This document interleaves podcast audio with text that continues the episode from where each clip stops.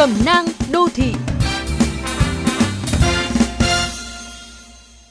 Những ngày này, do vướng thi công dự án vành đai 2, người dân ở các ngõ Hòa Bình 1 đến Hòa Bình 7, dọc phố Minh Khai, quận Hai Bà Trưng, Hà Nội đang trải qua sự đào lộn về sinh hoạt đi lại.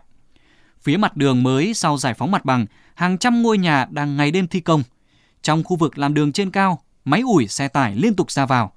Còn bên ngoài tường rào thi công, trục Minh Khai từ cầu Mai Động đến phố Bạch Mai luôn quá tải xe cộ và ô nhiễm khói bụi. Đáng chú ý, biển tên những con ngõ cắt ngang phố Minh Khai đã bị che khuất hoàn toàn bởi hàng rào công trường. Không chỉ phải căng mắt để ý dòng xe đông đúc, tập trung quan sát số thứ tự con ngõ, người tham gia giao thông lại phải hồi hộp chờ xem ngày hôm ấy liệu con ngõ này có biến thành đường cụt. Nguyên nhân do đơn vị thi công lấp dần từng ngõ một, chỉ để một ngõ trong các cụm ngõ thông nhau cho người dân đi lại.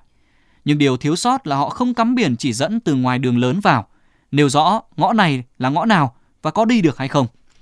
Tình trạng này dẫn đến nhiều tình huống dở khóc dở cười, khi một số phụ huynh đưa con em đi học ở các ngõ Hòa Bình đã rẽ nhầm vào ngõ cụt đang thi công. Sau đó muốn quay đầu ra để đi ngược lại ngõ khác thì rất gian nan vì tắc đường. Với người lớn vượt qua chừng ấy bất tiện là thử thách, còn với trẻ em đó là sự mạo hiểm. Nguy cơ tai nạn thương tích rất cao nếu người lớn thiếu quan sát, vụt con em khỏi tầm nhìn để các con đi xe đạp, chạy bộ vào khu vực thi công trước một rừng máy móc khổng lồ đang hoạt động. Nếu chở trẻ nhỏ trên xe máy mà không đội mũ bảo hiểm, hãy cẩn thận với những viên gạch xô vữa tại các tòa nhà đang xây trên đầu. Ngay việc đi bộ với các em học sinh cũng không đơn giản một khi dán mắt vào điện thoại và bước theo thói quen. Những chiếc hố, bờ vực tranh cao độ nền đường cũ mới có thể là chiếc bẫy nguy hiểm.